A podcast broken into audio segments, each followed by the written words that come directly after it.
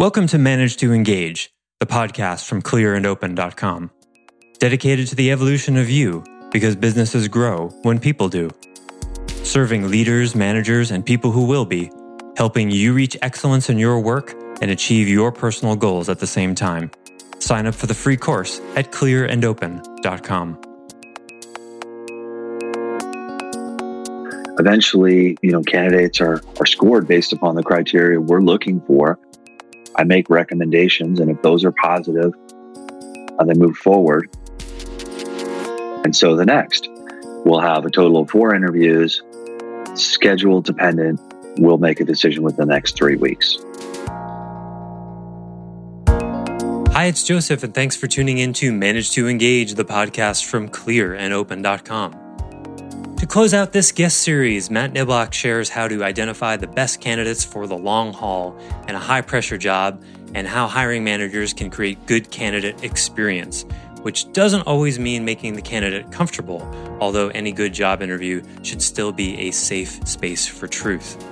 And listen up, the 2020 and 2021 Clear and Open academic year is about to begin with the fall course, Money From Burden to Freedom. Of all the realms of business and personal management, money holds the greatest opportunity for change for a deceptively simple reason because it's easy. Money is easier than marketing, sales, operations, customer service, and it's far easier than leadership and management. In fact, if you completed the eighth grade, you have all the math skills you need to manage money. You need only the barest critical thinking skills, and you don't even need much time. Finance, quite simply, is one of the most rudimentary aspects of human existence. Well, if this is true, then why are we so bad at it as a culture? Well, people have problems with money for the same reasons they have issues with God, sex, and power. They have distorted beliefs and assumptions that cause them to behave irrationally and immaturely. Everyone begins, in my experience, with a messed up relationship with money. Everyone. Money, in its most basic form, is just a symbol of value and nothing else. It's squeaky clean and far from being the root of any evil, but the wounded ego in us changes it into something else. We project onto money our deepest insecurities and then make a mess of it. I've wanted to do a course on money for a long time, and it's finally happening. Money from Burden to Freedom begins September 24th, 2020 at 11:15 a.m. Pacific Time. The content of the course is practical, proven methods for managing money, which we will use to find your problematic relationships with it. In other words, I'm going to give you things to do, and when you have trouble, we'll find out what's in the way on a psycho-spiritual level. For more information on this and to register, go to clearandopen.com slash money. Again, clearandopen.com slash money. Okay, thanks so much for listening. Let's start the show.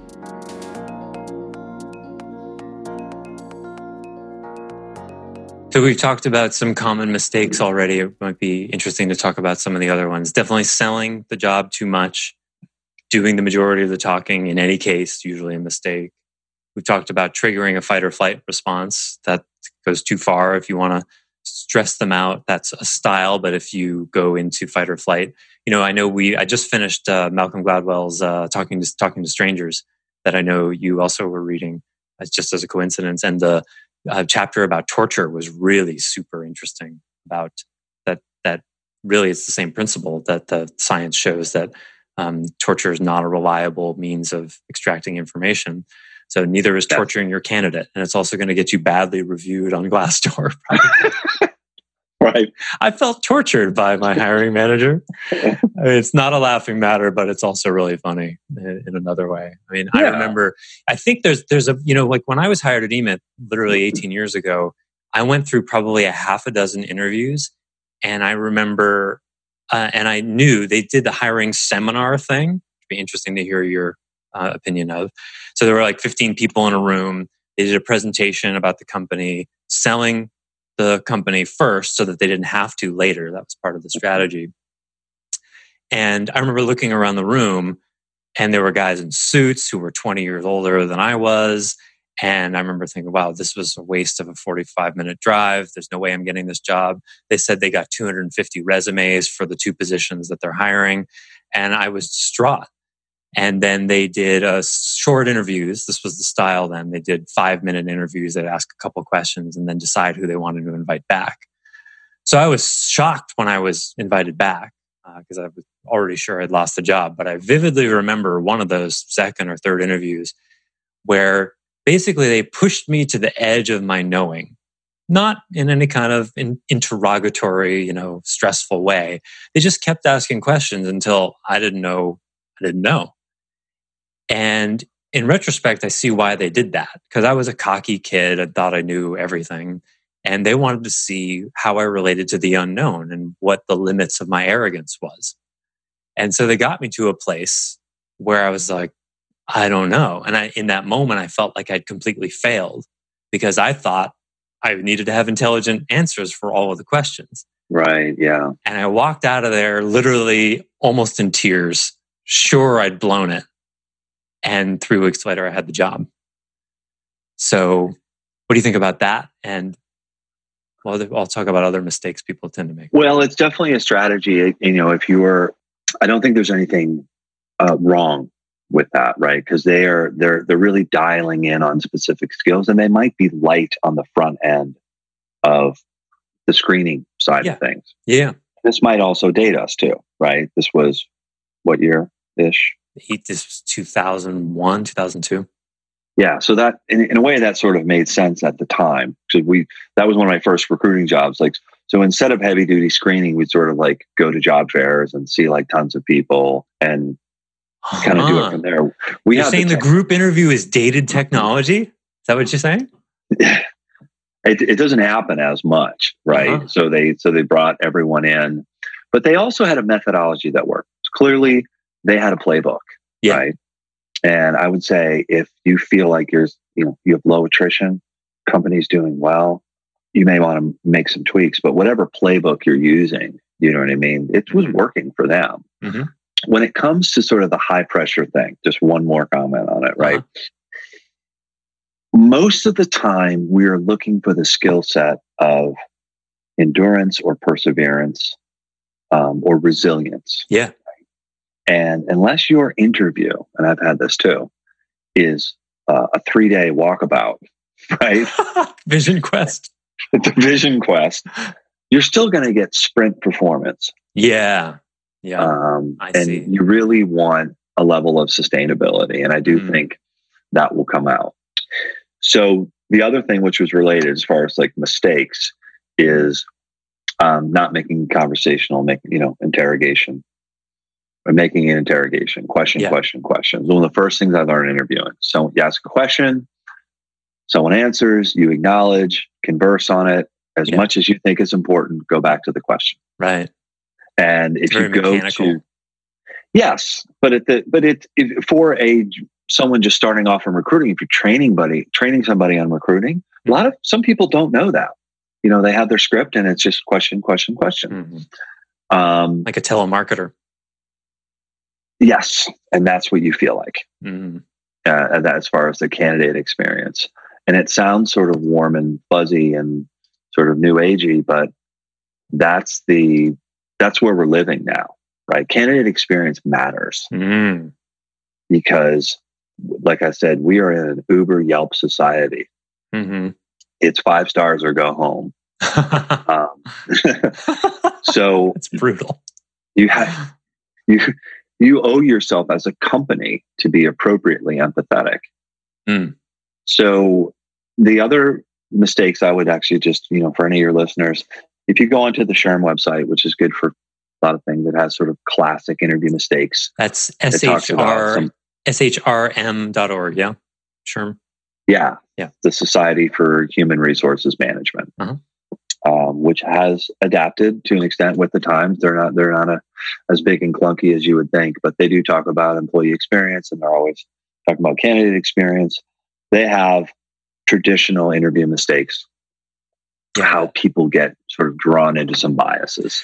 Well, there's another thing I want to add here because uh, to, to me, one of the big insights uh, for me today is the importance of the candidate experience.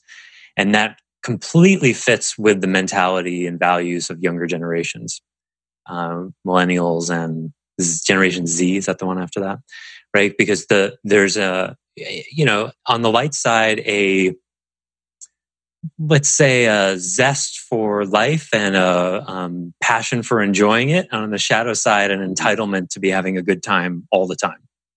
Insert Spinal Tap reference.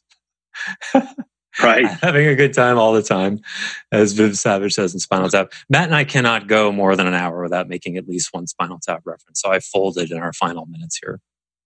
If you haven't seen the movie, I'm sorry. It can't happen. it can't happen.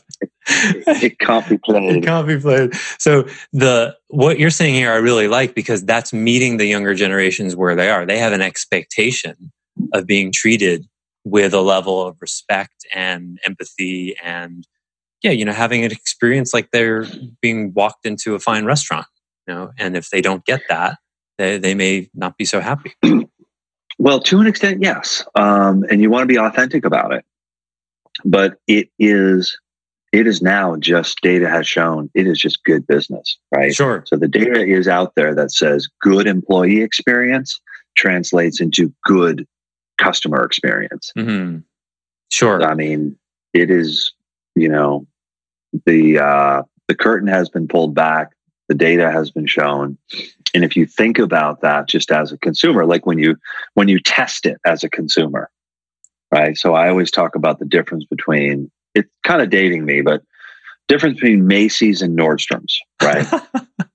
I, I, don't really go to either, right? Mm-hmm. But when you walk in, you can tell who treats their employees better. Mm-hmm. And well, that it, has an attraction. Mm-hmm. Yeah, it does. I'll tell you the concern I have, though, eh, because we have a good sort of dynamic tension here. The concern I have is always if the employee, if the candidate is treated too well, they may have an entitled expectation that the manager is there to serve them in ways that go beyond what's actually true. I'm glad you mentioned that because when I say candidate, good candidate experience, it doesn't fit sort of directly into the fine dining metaphor. Yeah. Right? It sure. is a great candidate experience actually starts and ends with honesty. Mm. So you talk about the ghosting. Yes. Right. So you can share with your candidate, hey, we're reviewing what's important to us. You've read the job description, et cetera. Because they always ask, what's the process? Uh-huh. And I share with it exactly. Uh-huh. And already we're ahead of 50% of the game. Oh, for sure. Yeah. If you have a process like, and can share it, that's yeah. a big deal. Yeah. Or the sharing. They'll, they'll be, uh, you know, we'll we'll call you. Right. Right. We'll be in touch. What I say is there's four uh, most of the time we do three interviews, but let's say the current job. I say there's four interviews. This is one of them. Uh, I uh, you know, we ask questions. I make sure you know about the company and the job more, but I always ask direct questions as well. And eventually, you know, candidates are are scored based upon the criteria we're looking for. I make recommendations, and if those are positive, and they move forward. And so the next, we'll have a total of four interviews, schedule dependent. We'll make a decision within the next three weeks. Nice. Wow. Already there's an exhale. Yeah, I mean, I'm exhaling just hearing that. And of course, a business, I'm not, you're not even interviewing. I'm like, wow, that sounds great. Uh, you're selling them so much. It's so respectful. It shows them that you're taking the process seriously. They know what to expect. Uh, and then whatever difficulty may happen inside that, you're at least you're holding a kind of context for how things are going to go. Well, we, and, and, it also makes your job easier too as a recruiter if someone doesn't make it the process. You've already set this. So again, if they don't, for if, if if they don't make it to the next round, I can authentic and they say, "Hey, I want some feedback on on how I did." And I always say, you actually did very well. Mm. Right. You know, um, I'm not at liberty to share, you know, share internal scoring methods, but rest assured you did very well. There were two other candidates that end up scoring higher that are more aligned. And you've already set the table. They're not going to love it. Yeah. But you're at least being honest with them. Wow. Cool. Honesty, employee experience, candidate experience. Yeah. I like that. I've learned a lot, Matt. We've been talking almost an hour. So, uh, any last thoughts that you're itchy to get into the podcast that we haven't touched No, on? I just want to say thank you. It was uh, a pleasure as always. Um, you brought up some great points as well. Uh, grateful that you had me on and for our friendship, of course. Yeah, for sure. This was totally fun. Maybe we'll do it again. This is the first time I've had a guest. Uh, usually, my podcast, well, not usually, always, my podcasts have been heretofore uh, segments from my webcasts where I'm in the teacher role. But I feel like I got to be in the student role today and learn some things. And uh, Are you I saying that I'm the Bill Murray and you are the Dave Letterman? I think that's what that's what happened today. Yeah. I've always wanted to pretend to be Bill Murray. So I'm leaving this call on a on a cloud. For me, you're always somewhere between Kevin Spacey and Bill Murray. That's for me. in an old Chevy Chase. Yeah, Chevy Chase. Yeah, if you were to m- mash up I those stole three so much stuff from him. Yeah, Fletch was. I mean, that was like the movie of our generation. Uh, Cash true. Fletch. I'm impressed. so um, we'll, we'll close it here, and then Matt and I will get to debrief and uh, talk about stuff, and maybe we'll do this in the future. But uh, I want to thank you, Matt. This is an absolute pleasure, and for all your wisdom. And you've got uh, literally 20 times the experience in HR that I do. So it's been a pleasure learning from you. And uh, thank you all Thank you for so listening. Bye for now. Thanks for listening to Manage to Engage, the Clear and Open podcast. Join us next week when you'll be a little bit closer to who you're destined to be. Until then, know that Clear and Open is dedicated to the evolution of you because businesses grow when people do. If you want to help the show grow, I'd appreciate you leaving a rating and review on iTunes. All you have to do is open the Apple Podcasts app, view the full description of the episode, and click the link to leave a rating and review. Or you can go to clearandopen.com slash review and it will bring you to the right place. If you're looking for more support on your journey, head over to clearandopen.com for even more tools, articles, and free resources. Thanks so much for listening. Bye for now.